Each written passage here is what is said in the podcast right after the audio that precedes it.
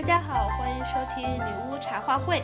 这期呢，应该是我们二零二四年的第一期，耶！大家新年好，新年快乐，新年快乐，新年快乐。对，虽然我们。反正这个冬天，我们所四个人所在的地方都不是很冷的一个冬天，不知道为什么，全球变暖吧？全球变暖，对，全球气候变化吧。但是呢，冬天的时候我们就很想有一些好像仪式感的一些东西，所以这一期呢，我们就来聊一聊我们冬天过冬。然后猫冬指南或者是指北，都不要指南，就心得分享一下心得体会。对，就好像猫猫冬也没有猫的特别好，不太有资格给别人指南。是，就真的是，如果我们能大家都在想的能够冬眠就好了，可惜我们不能够，我们还要上班。But anyway，就是我们这期就来聊一聊大家冬天的，大家过冬的时候要做什么事情。我们来分几个部分，先说最重要的，吃什么？我说我们这个这期节目，就这个节目老老爱说吃什么吧。Anyway，我们最先说，大家冬天的时候喜欢吃什么？有什么特定的喜欢吃的东西吗？呃，我觉得冬天嘛，就是冷嘛，所以吃点暖和的，嗯，估计大家都差不多。然后我可能最喜欢做的就是叫做大锅乱炖，然后就是我有一个红色的铸铁锅，然后就把里面是吧铺上这个大白菜，然后铺上点粉丝，一点什么鱼豆腐，呃，再弄点什么就是丸子啊之类的，呃，然后再加点牛肉啊，然后加点鸡汤一煮。呃，上锅的上桌的时候，它都暖暖的，因为那个铸铁锅它保温特别好，就呃非常温暖。呃，除了这个热的东西以外，有冬天感觉有时候想吃点甜的，可能这个天黑的太早，容易抑郁，所以吃点甜的会开心一点。然后，而且放假可能比较有时间，就会做一点小甜点之类的。呃，比较常做的就是最简单的什么 cupcake 和蛋挞。嗯，就比较简单，比较快，嗯，差不多就是这样。哦，没有，我就是跟他好有共鸣。然后他要吃的那两类，就是我冬天特别想吃的两类。哦，然后第一个肯定就是要吃肉，你知道吗？然后因为因为冷，你要御寒，你需要热量，所以就本来我就是肉食动物，就很爱吃肉。然后到了冬天就格外想吃肉。然后特别是我们。就是我是湖北人嘛，我们冬天会有煨汤的传统。就湖北传统的做法，就是要用莲藕煨那个猪骨汤，或者是清炖牛肉汤。然后因为我又特别的挑食，我不吃猪肉，所以我冬天特别喜欢做的就是清炖牛肉。我现在给。听众就是大力推荐那个老饭骨的清炖牛肉的做法，但是我是一个作为一个懒人，我是一个简化版本。那个视频只有四分钟，他们就弄得比较复杂。那个牛肉先是哦，当然是牛腩，牛腩是最好的。如果要炖汤的话，他们是先泡水，要去那个血沫，然后的话会加些什么西芹啊、胡萝卜、嗯、洋葱。跟它一起煮，会有一点大料之类的。煮了之后，把那个血沫撇出来之后，他们还会在下调料之后下一只，他们会找找一只。我看那个视频里面找了一整只老母鸡、老鸡，然后有油跟它一起煮。中间还有一个步骤比较复杂，就我觉得比较复杂，就是他们用了为了让那个汤很清很清，一点浮沫都没有，就要吸附那个那个杂质，他们用了那个。蛋清，然后加黄酒、加水调了之后下去之后吸附了杂质之后捞起来之后，那个汤就出来非常清亮，跟茶水的颜色一样。然后他们就会把那个牛肉啊跟那个鸡再转移到一口高压锅里面压。然后我就比较简单，我有一口很大的铸铁锅，呃，我整个就是过程 流程比较简单，就靠那一口锅，我省略到了省略掉了用蛋清去去。吸附那个那个浮渣的那一步，然后我就跟他们其他的步骤都是一样的。然后因为很懒，我到哪里不是总有空去买一个走地鸡什么，我就在超市里面会买一盒那种鸡腿什么，跟它放几只鸡腿进去一起煮，煮出来之后，嗯，那个。牛肉就很好吃，而且关键是冬天，你不光是吃的时候，那个汤它炖在炉子上的时候，你闻到那个汤的香味，在心理上面就是很大的安慰，就觉得外面再大的风雪，你心里面都是暖和的。所以那个那个小呃，小邓一说他的乱炖，我想哦，我冬天也要吃这个。另外一个就是甜的东西，我觉得冬天可能就是因因为你要御寒，然后对我来说可能是意志力最薄弱的时候，我冬天尤其爱吃甜的。嗯，你做烘焙跟那个汤炖汤一样，它那个闻起来，你你不管在家里烤一点什么，闻起来整个厨房都是香香甜甜的，心里面心理上就会觉得很暖和。然后我每年 冬天会吃大量的巧克力，然后就平时就一年都会控制的吃甜食，会稍微控制一下，而且就没有那么强烈的渴望，我就一定要吃。但是到了这个季节你就会忍不住，比如说每到年末的时候，Costco 会印那个节呃节气嘛，它会出很多礼品包装，我就很喜欢吃它那种杯里的那种巧克力，就它那个巧克力里面装那个杯里酒，它一大瓶有六百克，然后我大概一个冬天会吃掉我一，因为我们家也没有别人吃那个东西，会我一个冬天会吃一个人吃掉两瓶。哦，你吃哇，这么厉害！我会我会吃很多巧克力。所以基本上这就是我冬天要吃的东西。呃，小顾呢？啊，我觉得，因为我很少做饭，所以说一般我都在外面吃。然后我觉得冬天和刚刚大家说的一样，就是我们广东人非常喜欢喝汤，喝各种汤。所以说，我就多伦多这边非常火的就是那种药膳鸡锅，然后所以我就有时候就经常会去吃他们家的鸡汤，然后还有。猪肚鸡汤也非常适合过冬，然后西北那边就也有什么羊肉汤、牛肉汤也都很好喝。对，然后我觉得，我觉得雪糕是最适合冬天吃的，因为它不会融化。然后这还有，因为就是我家楼下那个便利店，它一到冬天那个雪糕就会打折，然后就会打，比如说七块钱，它打成五块，然后就很划算，所以就每天就经常去买一桶回家。原来是这个原因，就开。对，开着暖气就很爽。对，对，确实开着暖气是很适合吃那种很冰的那种料理。然后我的话和那个大家也一样，就是喜欢喝汤，然后 做那种乱炖啊或怎么样。刚才小豆说到乱炖的话，我可以贡献一个食谱，是那种很简单的日式火锅。然后就是你有猪肉、猪肉片那种，或者是如果你没有买得到猪肉片的话，就是涮火锅的那种猪肉也可以。然后还有就是一颗大白菜，然后有你有一颗一点生姜就 OK。你把那个白菜和猪肉一片。一片那样叠加起来，然后一切成块，然后摆在那个砂锅里面，加上一点水，然后你可以加一片生姜，加一点点那个鸡精，或者或者你有鸡汤的话，你放鸡汤也可以，然后加盐和白胡椒就 OK 了。然后你煮出来后非常好吃，你可以蘸那种酱油醋吃，呃，或者是它那种日式的那种柚柚子酱油这样子哈，它很配米饭，而且很下冰啤酒。就是对我来说的话，就是冬天你要吃那种很暖的砂锅呀，煮菜那种的话，一定要配这种。冰啤酒，或者就是你吃一些其他那种日式的餐的话，喝那种日本暖的那种清酒，然后这这种东西的话是对我来说是最嗯暖和的一一个。还有一个就是呃，作为一个陕西人，我今天还在吃，就是都也是会煲汤，就是煲那种羊骨头汤，我们会买羊肩肉，然后呢就煲拿高压锅或者是那个 Instant Pot，然后去。煮一锅汤出来后吃羊肉泡馍，然后就是有汤，然后再加馍，这样就非常非常的暖和，就冬天也会想吃的一个。然后甜食我倒还好，我我不是一个很喜欢吃甜食的人。这但就像如此话，冬天确实我很能理解，偶尔会也会想吃，可能夏天我完全不会想吃，夏天我只会想吃冰淇淋这种东西。哎，我想问一下，你的羊肉泡馍的馍是自己做的吗？对自己自己落的。哇，就是对，就是那个把面和了，它是那种死面饼子，你只是和面的时候放一点点小苏打就 OK 了，然后你就把它揉光了之后，然后摊成可能十半直径十十厘米这样子，就小小的那种饼子，厚度的话可能就是个一一两厘米这样子。很快就可以熟，就如果它没有特别熟也没有关系，反正你还是要煮它嘛。你要掰 小了之后，你还是要煮它，所以其实没有太大关系。掰对就是就是那种死面饼子，对，就很好吃。对，你会用手和面吗？还是用厨师机？都可以。你有厨师机你就用厨师机，没有就拿手和。因为因为我拿手它活不成功，你知道吗？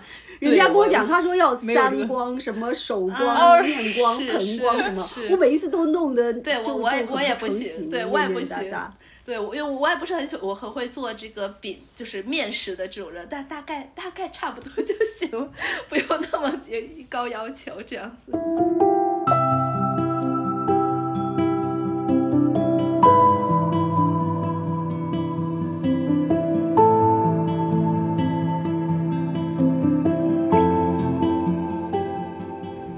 才说了吃的之外，那喝的呢？喝的其实刚才我也说了一点，就比如说像喝。酒啊，冰啤酒配热的菜，或者是一些热的酒。除此之外，大家还有什么喜欢喝的东西吗？冬天的时候？哦，就是冰啤酒，因为吃的都会吃很甜，吃很多甜东西，然后又会吃肉啊什么的，然后就会觉得就跟那个呃小顾要在暖气房里面吃一个冰淇淋的感觉一样，就觉得这个冬天喝那个喝完热汤之后再喝冰啤酒特别舒服。我不知道这个是不是冬天相关，但是我真的很喜欢喝那个 Somersby 他们的那个 cider，然后就是基本上每次去 LCBO 都拿大概就是一打，然后回来喝。他们家那个蓝莓味的真是超级好喝，虽然说也很甜了，但是就是也很下下下下不了下下饭吧。是，我也很喜欢那个，对 对，真的超级好喝。然后嗯。我夏天一般就是喝冰美式，然后冬天没有办法喝冰美式，因为太冰了，我就会很冷。所以说我最近就在就在开发就是喝茶的习惯，然后特别是我最近听我一个朋友说，是如果就是如果你家里是喝茶的，你本人是绝对不可能喝茶的。而 然后我就是属于那种我家是不喝茶的，所以说好像我现在就非常喜欢喝茶，不知道这是不是真的，就是一种就是 observation 吧，就可能。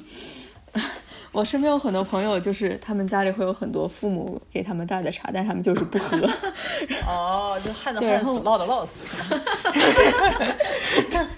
对，然后那我黑五打折的时候，我就买了一个叫 Davis Tea，我不知道这个是。我也买过。对他们加拿大的吧，应该是对加拿大的。哎，它是加拿大的牌子是吗？啊，应该应该是加拿大的牌子。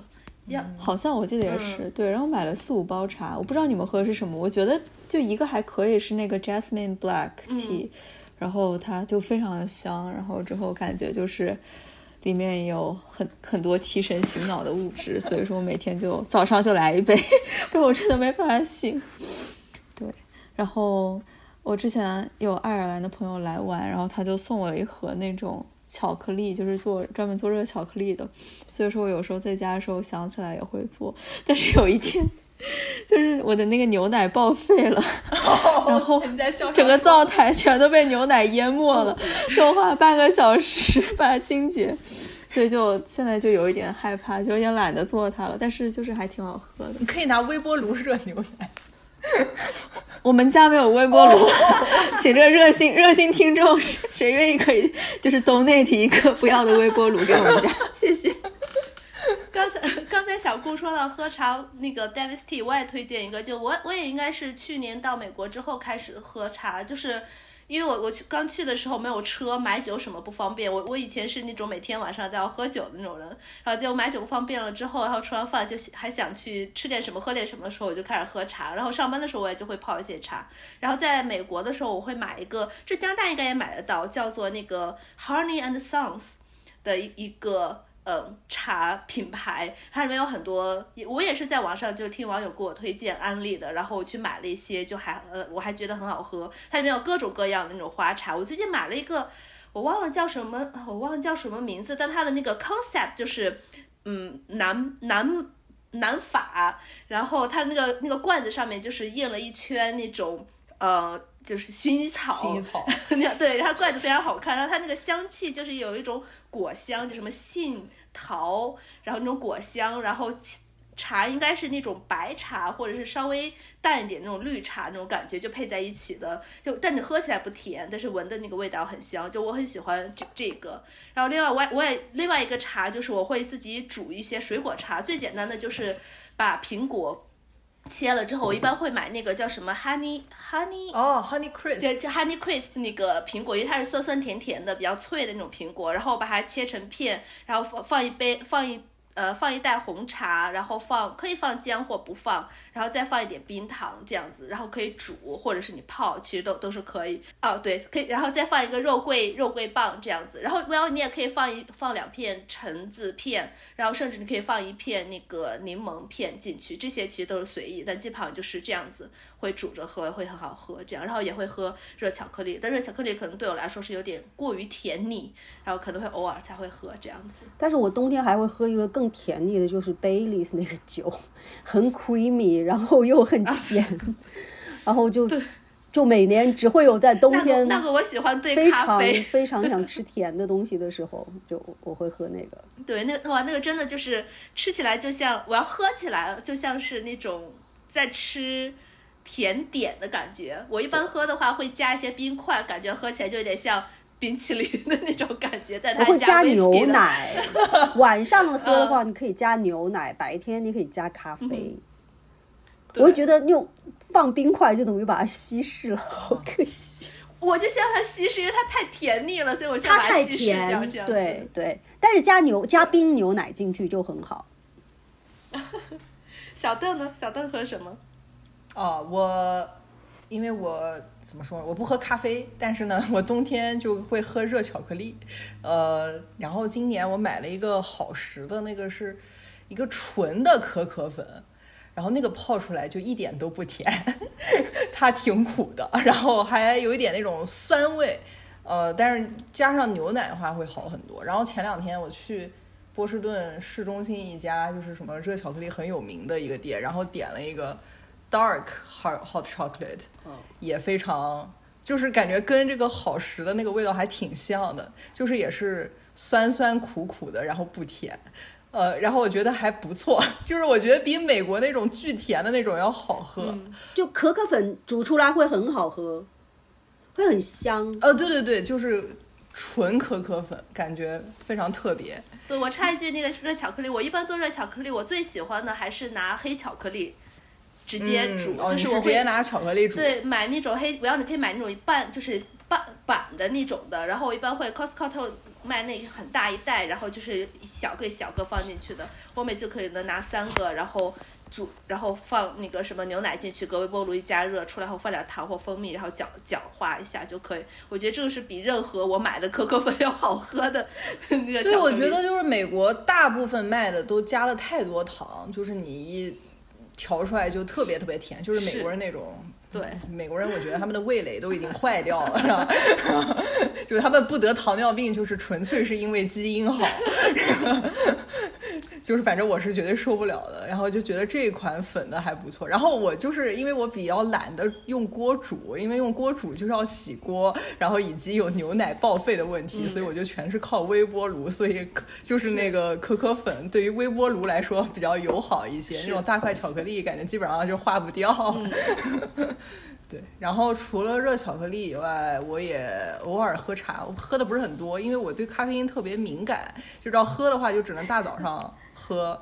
呃，然后我之前买过那个 Davis Tea，它有那个 Tea Advent Calendar，比如说还有什么二十四天，就是圣诞倒数日历那种，然后这样的话你每天就可以尝一尝不同味道的，虽然就是大部分味道吧也挺奇怪的，就是什么里面有一点什么。小雪花片，然后闻着甜甜的，喝着没有味儿那种，也挺常见的。但是我觉得就是探索一下也不错。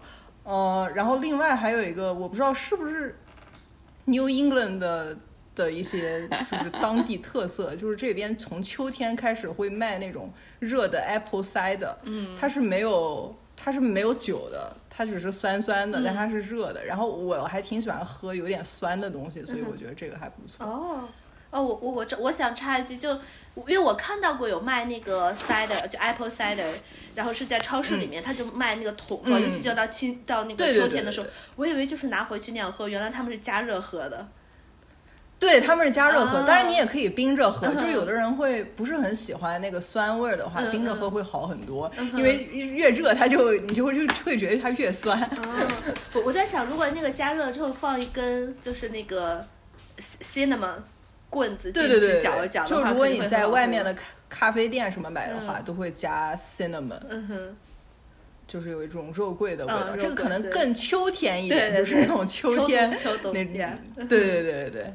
然后，然后你刚才说那个茶的话，你其实可以买那种没有咖啡，它有很多茶，它写的是无咖啡因的茶，是的，是的，是的，是的，嗯我我买很多茶都是没有没有咖啡因的。对，那种我觉得还挺好的，就花茶呀或什么那种啊，喝对对茶之类的，对对对。对，是的，是的，我买过一些就是水果茶，但我觉得水果茶更适合夏天，是是是冰着喝，是是是，就感觉冬天酸哦，对对对对对，所以感觉冬天的时候就是选择要稍微少一些。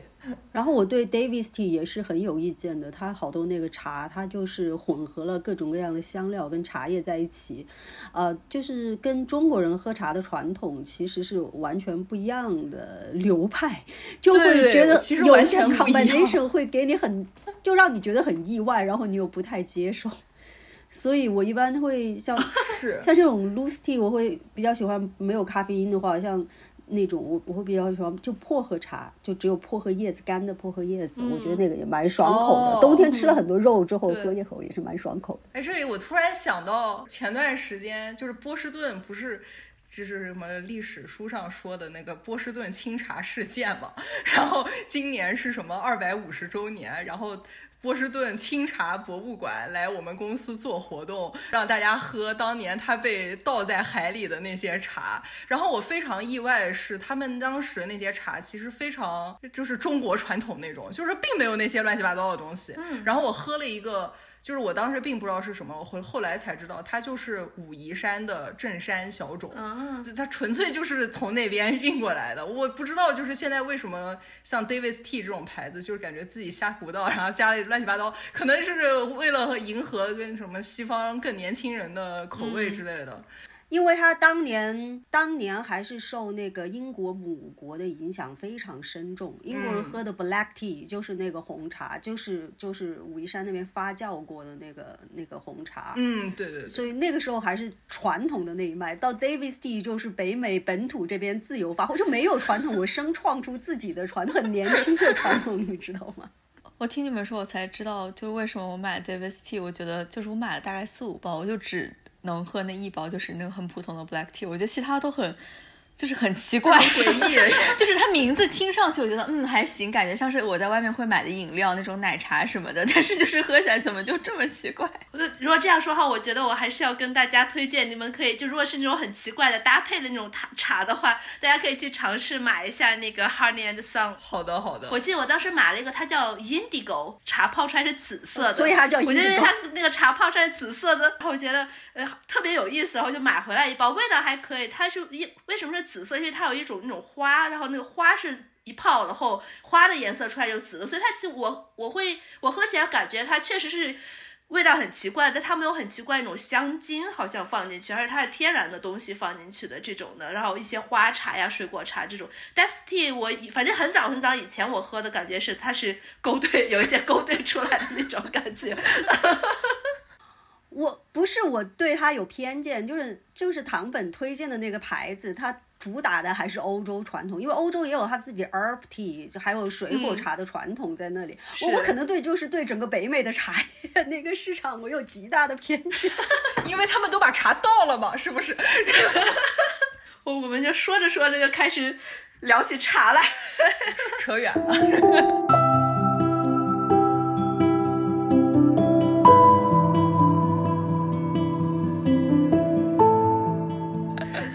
把话题呃话题扯回来。冬天的话，我觉得我们还需要保暖，但然后呢我觉得就是在我们都是在这种北美住的话，又是比较北边住，我要是外面是很冷，但是家里的暖气开着气也很足。我觉得我对我来说的话，其实。还好，我不觉得很冷。我不知道大家有什么会觉得冷吗？然后有什么取暖措施吗？我因为穷，就是暖气开的没有那么足。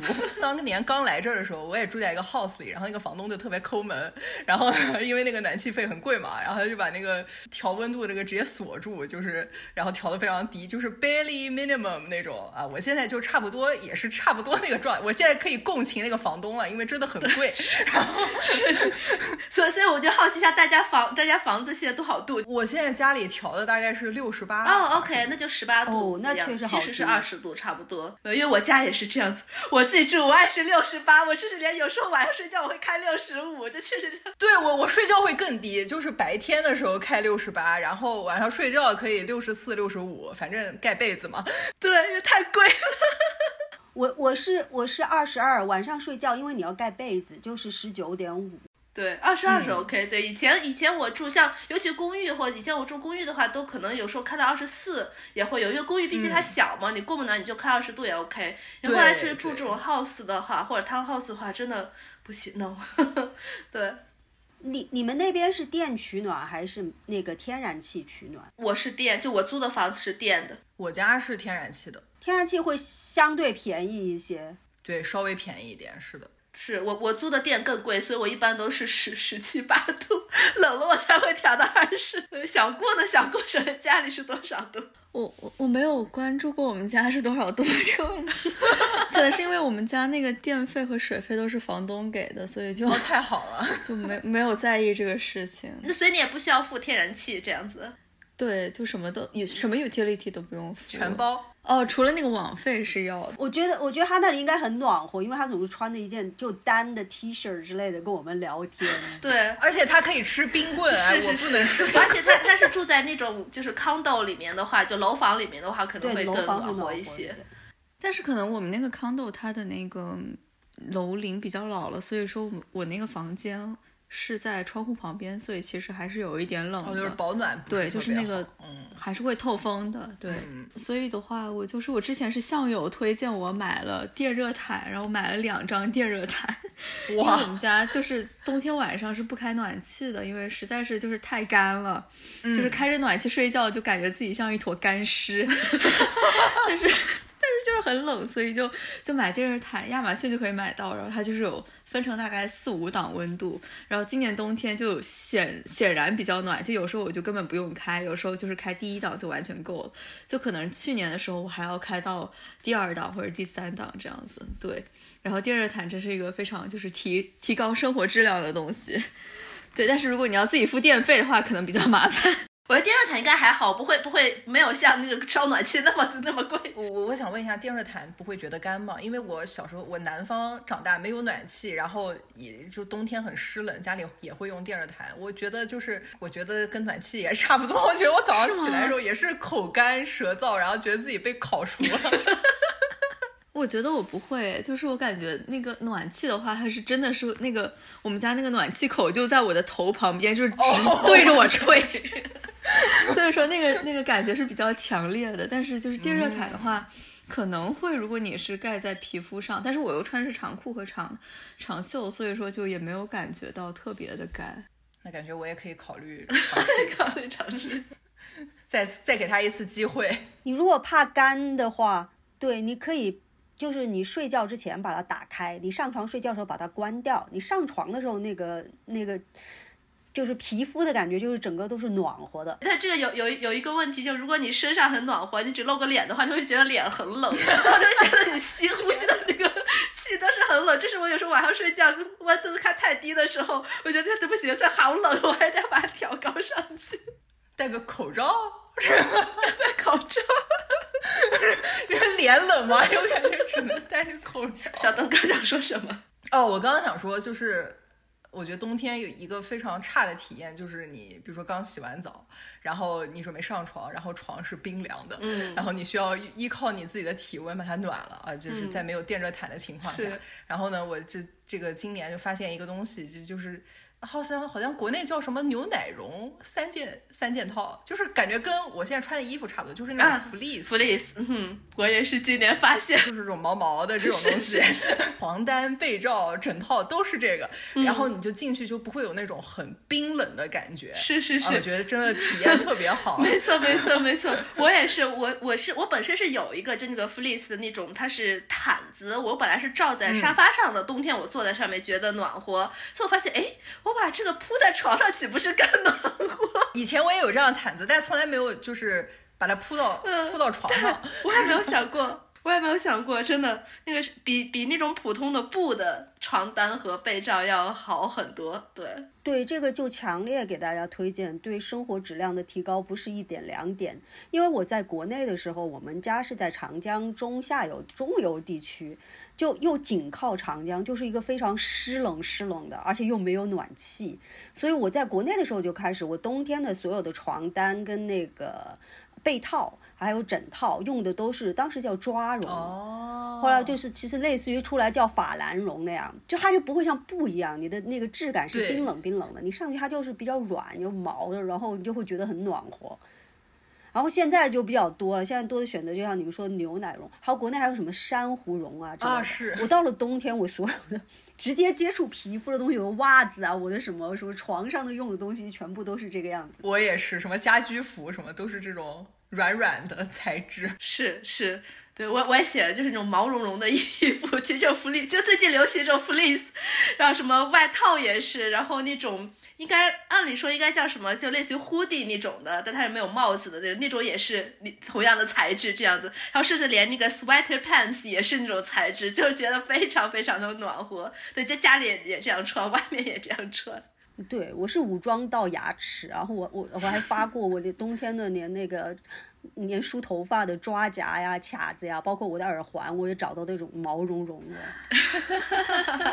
没有实际用处，但是你心理上面就觉得啊，它有它它对你心理上面可以增温御寒。我还会喜欢买很多毛衣，我已经非常非常多的毛衣，就会喜欢穿毛衣，就很很多人他不喜欢穿毛衣，毛衣有有的人会觉得扎扎的，是是，对我来说穿毛衣是非常暖和的，而且它会。然后呢，我就很喜欢那个那个感觉，就穿上毛衣。但是我很讨厌清理它，就洗毛衣是一个非常麻烦。对啊，我觉得洗毛衣真的是。我会买各种那种什么羊毛，什么百分之百羊毛的，或者是什么羊绒衫呀，什么 cashmere 就那种的。我会看它的你含多少毛，怎么怎么样，要摸着是真的很好。洗衣机都有那个轻柔洗啊，用一个洗衣网把它扔进去，我都是这么处理的。真的吗？我之前就是误洗过对象的一件羊绒，嗯，对，缩水缩成真的 幼儿园小朋友穿。羊绒制品的话，你最好其实你就用一点洗发水，对，因为它说是那个那个动物蛋白，其实就跟头发一样。对，用就不要用普通洗衣服的洗洁剂去洗。我今年冬天试一下，把我的毛衣来拿一件清洗一下试试看。我甚至真的是买了一个小那种折叠的小盆。盆子专门说是洗毛衣的，就手洗，但是我还没有洗，我很懒。哎，我基本上都是冬天结束的时候才洗，是 是是，实在是不想 不想手洗那么多次。哦，它传统也是这样的。我因为玩毛线嘛，所以我就看好多那个关于呃织毛衣啊，他们那些博主啊什么，还有看了一些关于历史书籍，他们就是这个东西。呃，欧洲大陆的传统的讲法就是说，那个羊毛它会自己分泌一个油脂，然后他们的他们理由说它会抗污，所以他们那个羊毛衫，他们织的那个羊，嗯，用纯羊毛织的毛衫，他们也就说一季洗一次就可以了，不要洗多了。我不知道是找的借口还是真的。他说他是那个天然的毛质，它会自己自己有油脂抗。但是它已经从身体上被拔下来了，哪里来的油？我不知道。不不过我觉得。我觉得你穿毛衣，你也不是说是贴身穿嘛，你里面会有一个打底衫。如果你出汗怎么，你是打底是每天都换的话，其实你要也 OK。你除非你说你去吃火锅，你穿个那个沾了一身味道。一般你日常的话，我觉得也 OK，而且你也有外套，其实也我也我也觉得 没有关系。这样还能节约用水，是不是？保护环境，好吗？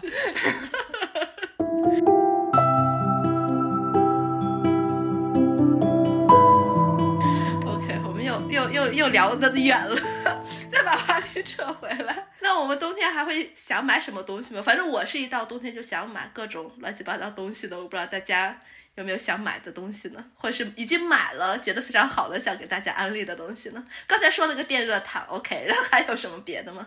我是我黑五打折的时候在亚马逊买了一盏 LED 灯，然后是那种。就非常普通，它是一个圆形的，然后有一个大长杆子，然后它是可以调不同的亮度以及暖光和冷光。然后我之前的情况是我在卧室的那个灯是宜家的一盏灯，可能我那个灯泡选的不是很好，它就非常的阴暗，就是整个房间都非常阴暗。然后买买了这个新的 LED 灯之后，就是生活质量蹭蹭往上涨。我现在可以在这个卧室里面看书了，然后以及就是这个。今年多伦多的冬天特别阴，可能是因为就是气温比较高，然后就一直下雨，然后白天又冷又黑，所以说我我有时候就会把这个灯打开，然后就模拟那个太阳。然后之前有段时间心情不太好的时候，我有个朋友给我送了一个那种 therapy 呃 lamp，然后就是摆在台上的，就是模拟太阳的很小一个。然后就是那种像月球或者是太阳的形状，圆圆的。然后我也是放，我是放在书桌上，然后它也是可以调不同亮度和色调的。所以就有时候我就把这两个灯开着，就假装这是啊夏天，然后假装我在这个沙滩上一切都好，然后就感觉还是不错的。也不知道是不是就是这种心理作用，让人感觉挺好。呃，说到这，我想起来我之前买过一个，就那种起床，就飞利浦的那个起床的灯，可以。叫叫你起床，对哦，我也有这个。其实我觉得好像没有太大用，对我来说。真的吗？对我还挺有用的，就是我真的就能醒。哎，是吗？我觉得我起不来还是起不来，就 就可能我对光比较敏感吧，就是 OK，就真的能这无痛起床。哦，我我会被它就是一照，我会醒来。我说我那我要睡觉，这么亮，我还是很烦躁那种。我想说那个灯还很贵，飞利浦那个。哦，是还挺贵的，对。哦，我是很好奇那个小顾说的那个 therapy lamp，因为我每年至少有一次 Costco 它会打折，然后我每年都在犹豫我要不要买。它的它的逻辑好像就是它模拟那个日照，然后会让你情绪比较好一点。在我们这种冬天比较漫长，然后太阳下山会比较早，然后黑夜会比较长的时候，就是就比较容易抑郁的时候，可以弄一个假的太阳 照一下。是的，你你觉得你用了它有用吗？我觉得还是有一点用处，但是就是不能就把整一个心情都依靠在这个灯上面，就是它不能拯救你其生活的其他问题，它只能让你感觉看到它说哦，感觉好一点。这个灯应该是就是比如说北欧那边他们就更夸张嘛，就是都是极夜的状况，然后人们就很容易有一个病叫做。缩写叫做 SAD，确实很 sad，全称就叫 Seasonal Affective Disorder，就是他们冬天因为日照太少，然后就会就会容易 depress，呃，然后这个灯应该是一种治疗手段之一，所以应该还是有点用的。但是还是就是我觉得，哎，假太阳能比真太阳吗？这个 那真太阳还能让你合成维生素 D 呢，是吧？这个维生素 D 对心情其实也有影响。按理说，那种飞利浦的那个起床灯，它也说它模拟太阳光嘛，然后一点一点亮那样子。那你如果你买个起床灯，它又可以让叫你起床，你你不起床，你把它开着，又可以当大概可以当一个 therapy light，说不定是可以一举两得。另外一个还有，如果你家里养植物的话，不是会给那个植物。买那个自来水那种灯吗？我觉得你买那个灯给自己照的话，岂不是更就补充那个维生素 D 什么的？我不知道会不会也也会产生一些光合作用，会不会有？这个还真不是很确定。那我还有一个问题，你开那个灯照一下，你需要抹防晒霜？对对，这是我之前，我好像我去年就想自己给自己买，然后之后我好像就搜了很多，好像网上说是会就晒黑的什么的，然后好像这是我当时就是没有买的这个其中的一个考虑因素之一。但是今年是朋友送的，所以也没有考虑这个，就开着吧。不是非常清楚它的原理，我我以为就是它太阳会晒黑，是因为有那些紫外线什么东西。但是我以为这个灯它只是那个亮度跟那个太阳比较近似，就是它并没有紫外线啊，不然它不是就能杀菌了？所以就不如直接直接补充维生素 D 吗？我好像听说就是是有些医生是会建议冬天要口服维生素 D 的，在高纬度地区。但是我还没有试过，我准备明天去看家庭医生的时候，想先测一下自己的维生素 D 的水平，然后再决定。我好像我是以前会是会是口服维生素 D，只要在我想起来的时候，但大多时候想不起来。对，而且就是可能，就如果它真的会晒黑，就其实也不是每天就是二十四小时都开着，所以也还好。而且特别是就是像在多伦多这边，就也没有多少晴天，就是。大半年都没有几天晴天，所以说就总体来说，你这个肤色还是偏白的。哇，真的，这个这个是打岔了。我真在美国中纬度地区待了一年，然后我就黑了大概三四个档，就那 种去买买那个买那种就是叫什么粉底液的时候，都可以发现我比买应该要买颜色黑好几个档，色号变了。对。嗯，还有大家还要买什么吗？呃，我会买 Advent Calendar，就是刚刚我之前说了，我买过茶叶的那个，我还买过墨水的，就是文具控嘛。就在现在，反正现在效果就是我家里有三十多、二十多瓶 那种很小的这种墨水，然后也没有什么机会用，反正，但是我觉得拆的时候真的很开心。呃，因为每天也不知道会拆到什么，然后你会有试不同的颜色，什么很开心。然后今年呢，我就更乖了一点，我买这种消耗品的 Advent Calendar，然后今年买的是饼干的，所以你就可以吃掉它。我觉得还挺好的。哦，所以你特别喜欢买这种倒数日历的？对对对对对，就很有仪式感。进了十二月之后。对对对，每天可以吃一块小饼干，或者它里面好像还有巧克力什么的，就是还挺开心的。我今年其实本来想去买那个安省，它酒业不是专卖嘛，只有 LCBO 可以卖酒。哦，但现在有些超市可以买。Anyway，它今年出了一个气泡酒的那种 Canada，然后我今年是本来要要去买的，之后就严重流感，我还上网搜流感能不能喝酒，最后因为这个病程拖得比较长。等我再去，它就卖光了。那你下次可以买了，你再就不一定要按着日子喝嘛，是吧？你可以倒数春节，是不是不一定要倒数圣诞啊？我现在已经开始搜了，就是他们就是我也在搜，它有 discount，因为已经是过了圣诞了。哦，这个概这个这个想法很好。想起来，我昨天去 Canadian Tire，然后看到他们那些什么圣诞装饰都是大打折，就是打一百多块钱那种。对我前几天去了一趟宜家，也是那些圣诞树什么的都是就是。骨折，所以你们每年圣诞啊，还有那种元旦啊，会买很多装饰。我会想买，就我今年开始很想买，但我还没有买。我觉得我已经买的够多了，就不能再买了。我很想买那个圣诞树，然后我在小红书上刷到有那个乐高，我看人家拼的那种圣诞树。哦，对，我看到过，我看到过那个，对我还没有搜，所以我不知道。就有没有卖多少钱那种？但我看的话，我觉得很想要那种东西。所以我觉得我拼了放那边也没有任何用处。而且我圣诞节我压根就不在美国，我又回家了。你说我放那里做什么？对，这样子，哎，我就很想要那个东西。对我家里有一个很小的圣诞树，不是那种巨大的那种。我家是放在一个小茶几上的，然后它做的还挺真的，它上面还有点那种白色的，像模拟雪花一样的东西，然后会挂一些装饰，装饰都是。就是之前其实没有圣诞树的时候也喜欢买，然后 现在才挂得上。我我我今年对我今年还看就是，呃，在那个 Target。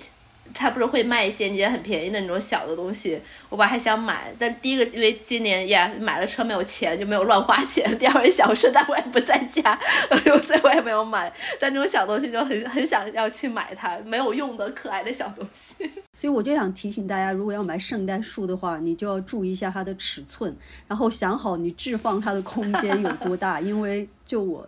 认识的朋友里面，就是买了个太大的餐具，对对，就会不小心买太大的，或者有的是不小心买太小了。就你要你要看到实物，哎，你是买真的吗？我我的树是假，你是买那种塑料的还是塑料的？那个真的树，它其实它本身有那个松叶的香味儿，在家里是还蛮舒服的。但是你你要给它补水，嗯，另外它那个叶子会掉。它有时候会有一点树胶，是，所以就那个真数的话，它就挺难，其实挺难伺候的。然后假树的话，你就把它拿出来，然后再收起来。然后那个假树它本身，呃，你买那个它自己已经带了灯的，你就不用在网上，你上面挂别的装饰就可以了，不用在上面又缠灯串的，就装饰起来就会很方便。那个真树你每年把它扔掉的时候，你也会，我不知道，我觉得会有负罪感，感觉还挺可惜的。因为加拿大这边。安省冬天又比较长，他们一般那个收垃圾，呃，园它垃圾分类了之后，就是就是园艺垃圾，就嗯，花园里面的那些什么叶子啊什么的，它实际上只有夏天跟秋天它才收，但是它专门就安排了一一次收垃圾，就是。在那个对一月份就是专门来 收那个死掉的真树，就被大家抛弃的真的圣诞树，专门安排那一次。然后就如果那一天你在小区里面开的话，你就看到那个被抛弃的真树，你会感觉很难过。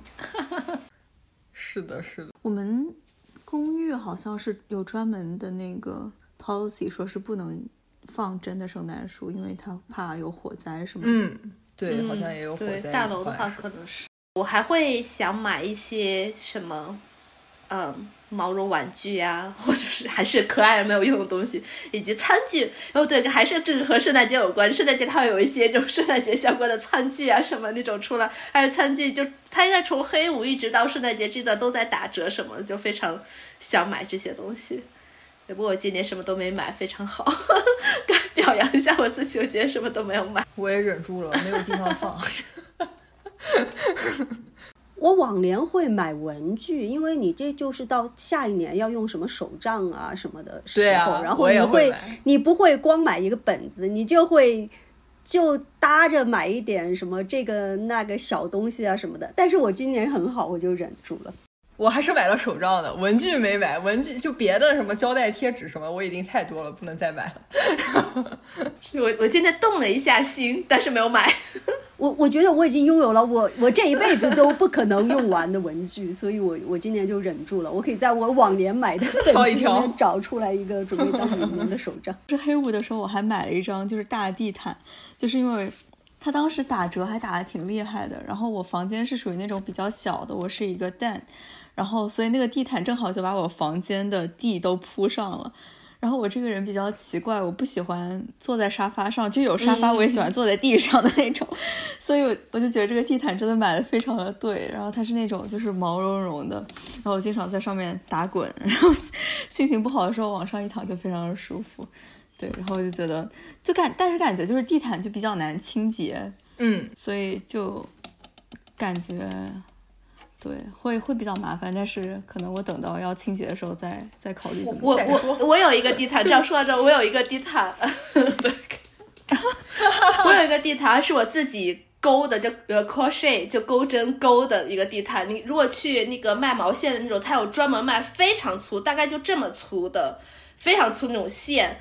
然后它也是那种毛茸茸的，然后是那种呃 fleece fleece 那个那种材料的，然后你就把我就拿它勾，非常那种可以机洗吧？对，我就直接扔到那个一年了，放了那一年，我说不行，这东西洗这太太脏了，我试着放到那个什么洗衣机里面去洗一次，我拿洗衣机里洗拿，然后一烘干还是毛茸茸的，然后就铺在那边非常的好。我是我，但我没有那么大，就是，然后我是只是把它放到我的沙发。前面这样子，所以我也可以踩到沙发前面，我可以坐在那块，就感觉会很毛茸茸那样子。但是不要，它并没有你买一个真的地毯便宜很多，因为那个线也很贵。但它打起来是很很很简单很快，因为它线很粗。对，如果你要有这个心情的话，可以考虑一下。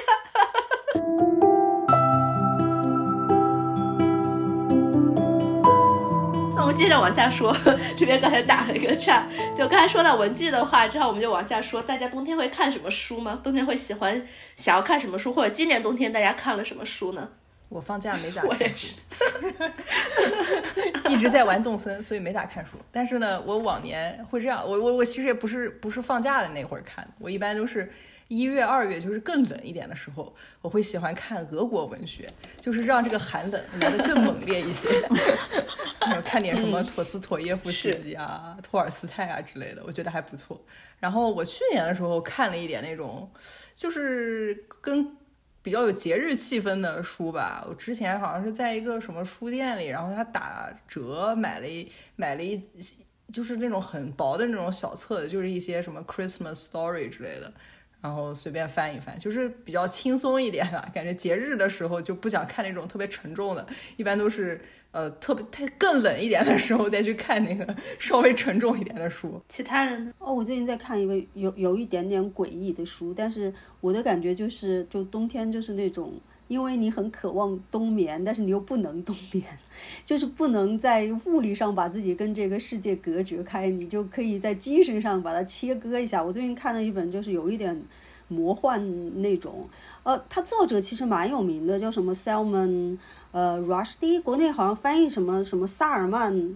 什么什么拉拉什迪还是鲁西迪，这个作者蛮传奇的，就他这他很传奇，是他当年有一本叫《午夜之子》，国内有翻译《Midnight Children》，我看过，八一年他出版的时候 拿过了当年的布克奖，后来又什么布克奖二十五周年的时候又把它评为了一个什么特别布克奖，到后来布克奖四十周年的时候又又把那个书翻出来做一个什么最佳布克奖，但是那个作者最有名的事情是他另一本书，因为叫什么？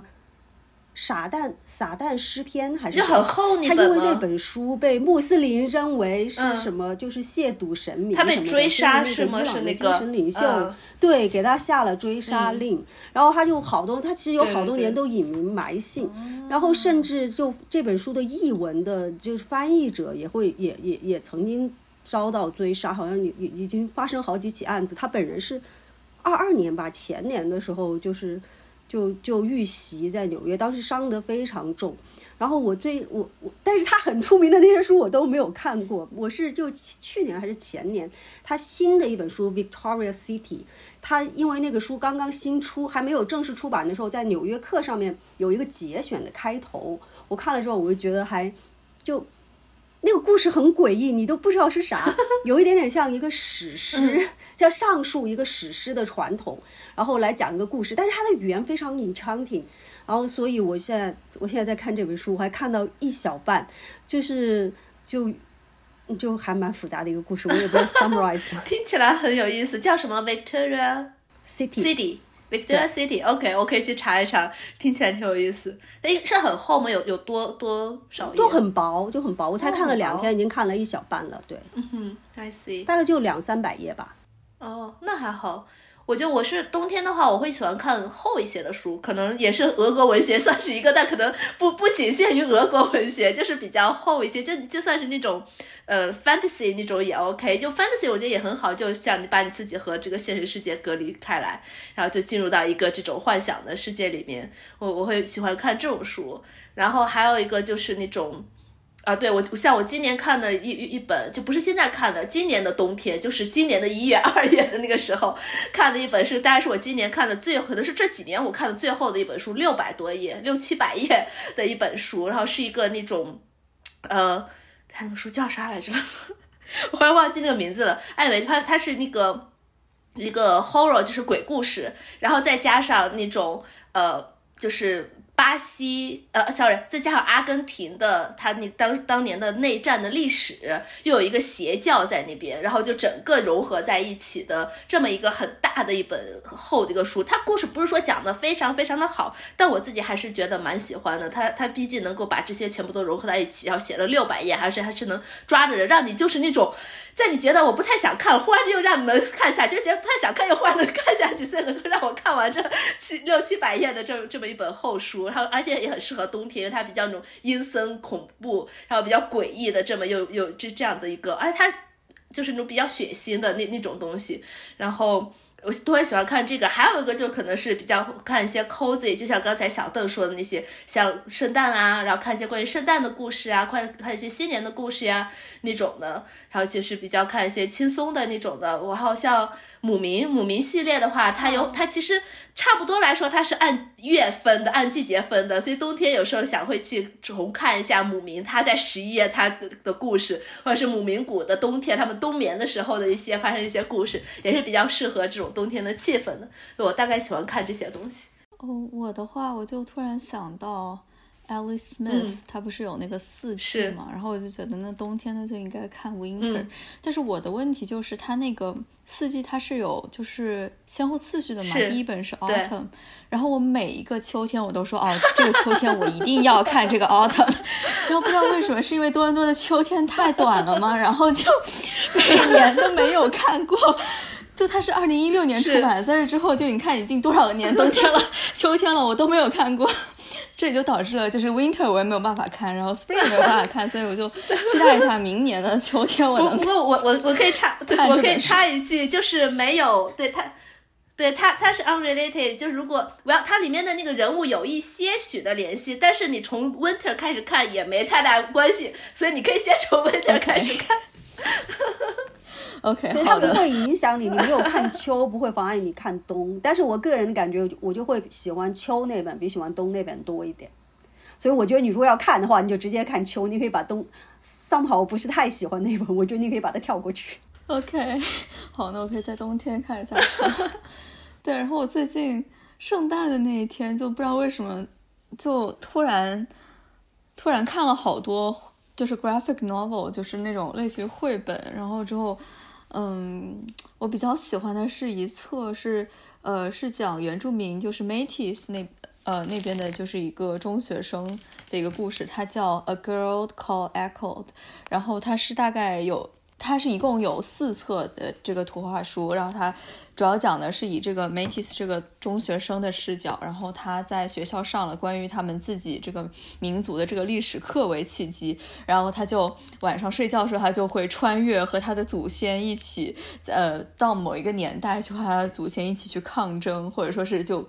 单纯的到那个地方，然后感受这一切，然后它里面它四部四部曲一共讲述了，应该是跨越了，嗯，四个不同的年代的他们这个就是 Métis 他们的抗争的故事，包括呃讲述就是在 Northwest 就是曼尼托巴省的一些就是 Métis 和 First Nation 他们之间和殖民者的这个互动，以及他们是怎么。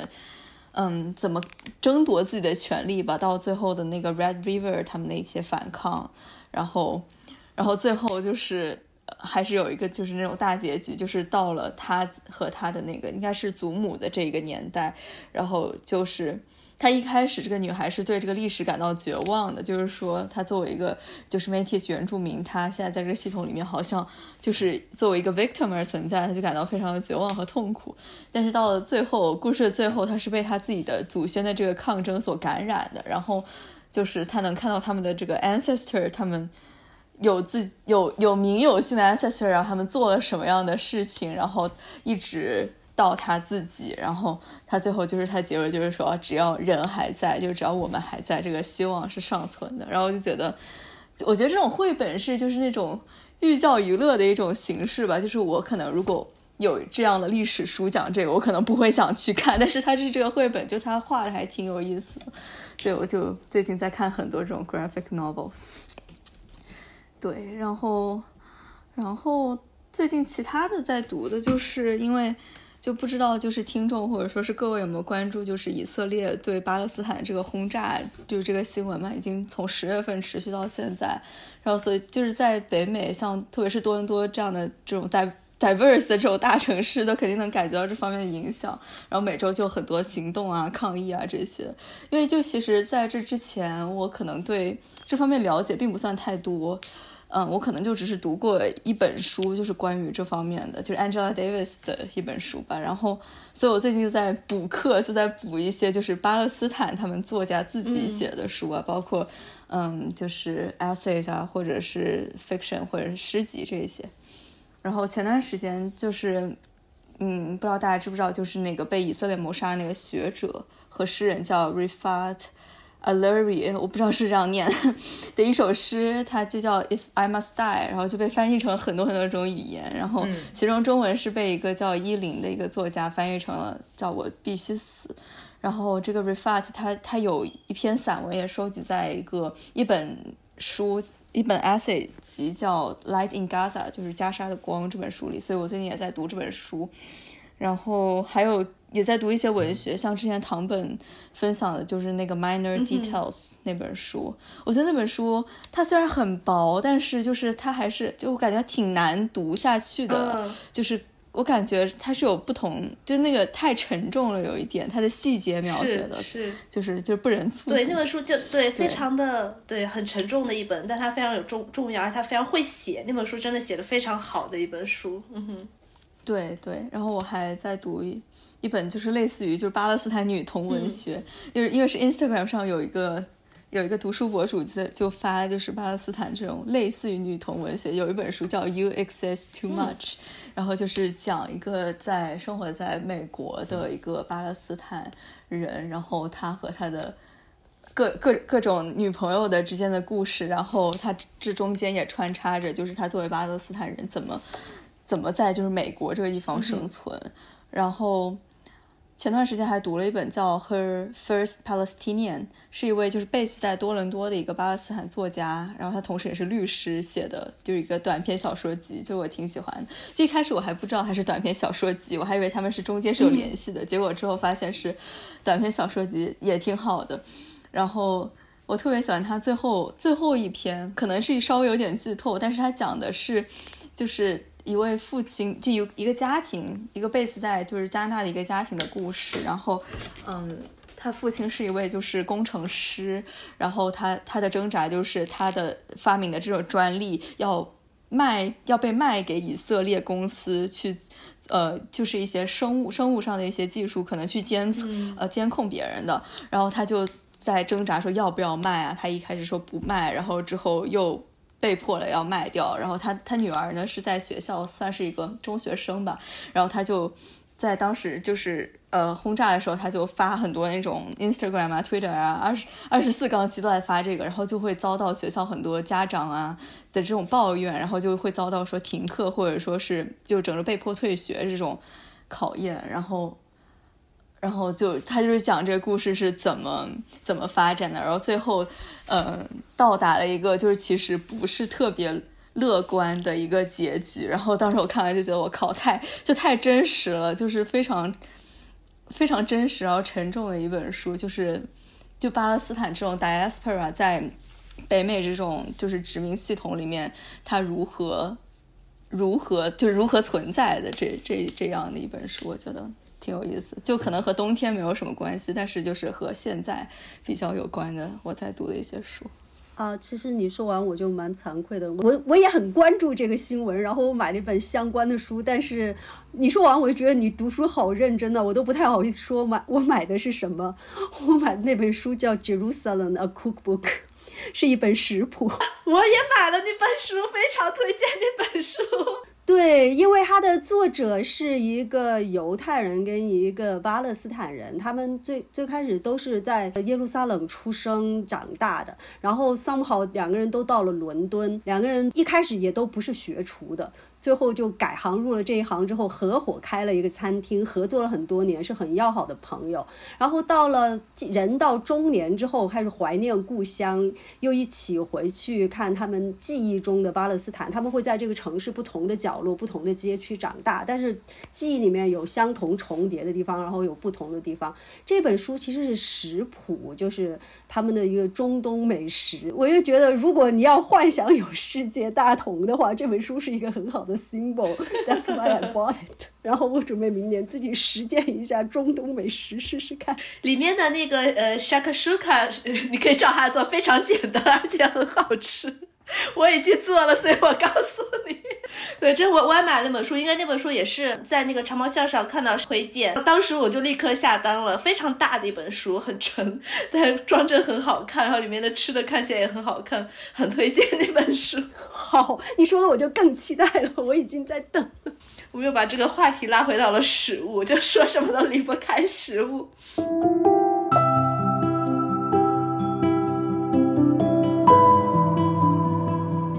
最后，大家还看什么东西吗？过年的时候。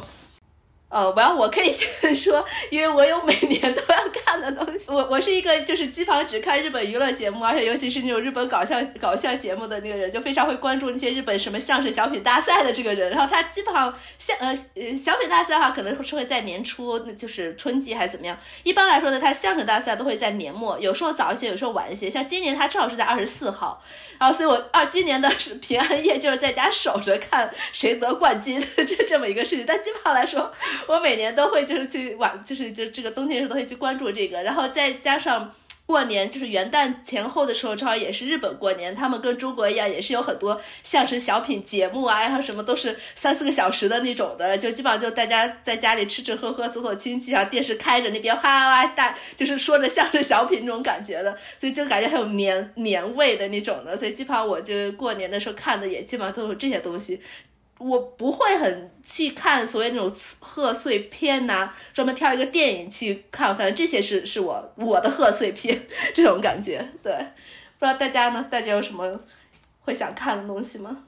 我没有那么有仪式感，就没有每年要固定看什么。是我最近这两天在听那个石川小百合，然后我就刚刚发现，我上一波集中听石川小百合的时候。就是上一个冬天，我在想，我是不是到了冬天，就跟我要吃甜的东西一样，我就，呃，它是我很喜欢的声音，但是平常也不会专门去找来听。但是你要很密集的就开车的时候什么听一下它的声音的时候，我觉得大概就是冬天的时候吧，因为它的声音就是我很喜欢的那种，是就音乐风格稍微有一点的老派，他还唱演歌对吧？对，他是演歌，他主要他主要是唱演歌，然后可能再唱一些别的。然后，因为她的声音就是我其实是很喜欢女中音的，就是到呃女生到比较低的地方比较有力量，她就是很有力量。但是她跟那个什么蔡呃蔡琴他们又不一样，她到高音的时候又很亮，然后又很嗲很妩媚，所以就是那种甜中带涩，就是巧克力，就是就是听觉上面的那种巧克力的感觉。所以我大概到每年冬天我会听一下四川小白鹤。我好像没有什么。一定会看的，反正今年我啥也没看。我之前我会喜欢在冬天的时候回顾，呃，那个花生漫画，就是 Peanuts，就是 Snoopy 那个东西。然后他们有那个 Christmas 的那个电影，然后觉得特别温馨可爱，然后音乐也特别好听。呃，然后他们还有那种新年可以就是回顾一下。但是之前我是在 Apple TV 上看，然后之前就是有一个什么画。什么 T-Mobile 送的免费的 Apple TV 订阅，但是今年没有了，所以我就没有看，对，没得看了。对，以前会看一点那种，就是欧美有很多那种圣诞的电影什么的。然后我去年看了一个叫 Elf 的，因为它这个是非常久远的电影了，可能是九十年代的电影，反正还还行吧，感觉还挺有意思的，就是。呃，虽然那个剧情就是非常古早，也没有什么特色，就是但是很合家欢那种。就但但今年我也没看，我今年好像什么都没有干。就是我今年主要是在玩动森，然后 对吧？动森是非常会令人沉迷的一件事情。对，而且冬天的动森就是呃岛上都是大雪，然后走在上面还有咯吱咯吱的声音，就特别治愈。然后还有很多活动，比如说堆雪人啊，然后摇那个圣诞树。呃，拿那个装饰品可以做 DIY，然后圣诞节的时候还分发礼物、交换礼物什么的。对，听说这个元旦会有倒数，呃，虽然要熬夜，但是我觉得我应该会尝试一下。呃，对，今年就主要是在这个动森，就不是很现充。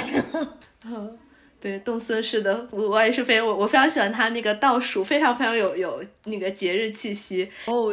冬天感觉也会比较有时间做一些手工啥的。对，只要天气太差，然后又很冷，就不出门。然后之前也有画贺卡，对象给我买了一个钩针的 kit，准备来试一试看。不过现在还没有 开始。欢迎加入我们玩毛线行列。但我觉得那个好像跟毛线还不太一样吧。我，但我我觉得我动手能力，就是做这种东西的能力不是很强。就是比如说我折纸就非常困惑，所以我我对自己不是非常有信心。嗯，但是还是挺想试试。哦，还有就是体检。因为我所有的这个跟医院相关的所有东西都被安排在了年末，然后就十二月就天天也不是天天去医院，就是经常去医院，就是什么各种复查呀，然后约什么家庭医生，然后什么看牙呀，嗯，然后年年终的时候去看一下医生，就也能让刚开始的一两个月稍微打一点积蓄，注重一下自己的身体。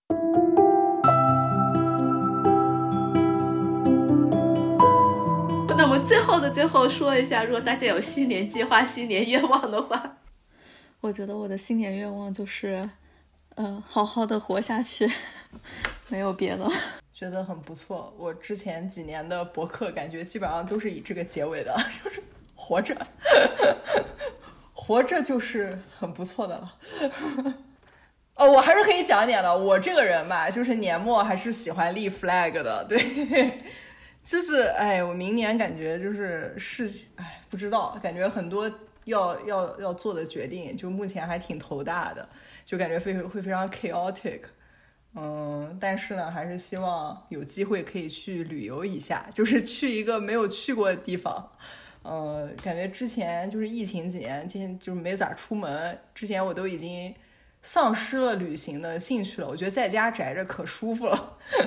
但是就是感恩节之后出去玩了一趟，觉得哎，在外面看看新东西还挺不错的，所以感觉希望明年也有机会可以去，可以去玩一下。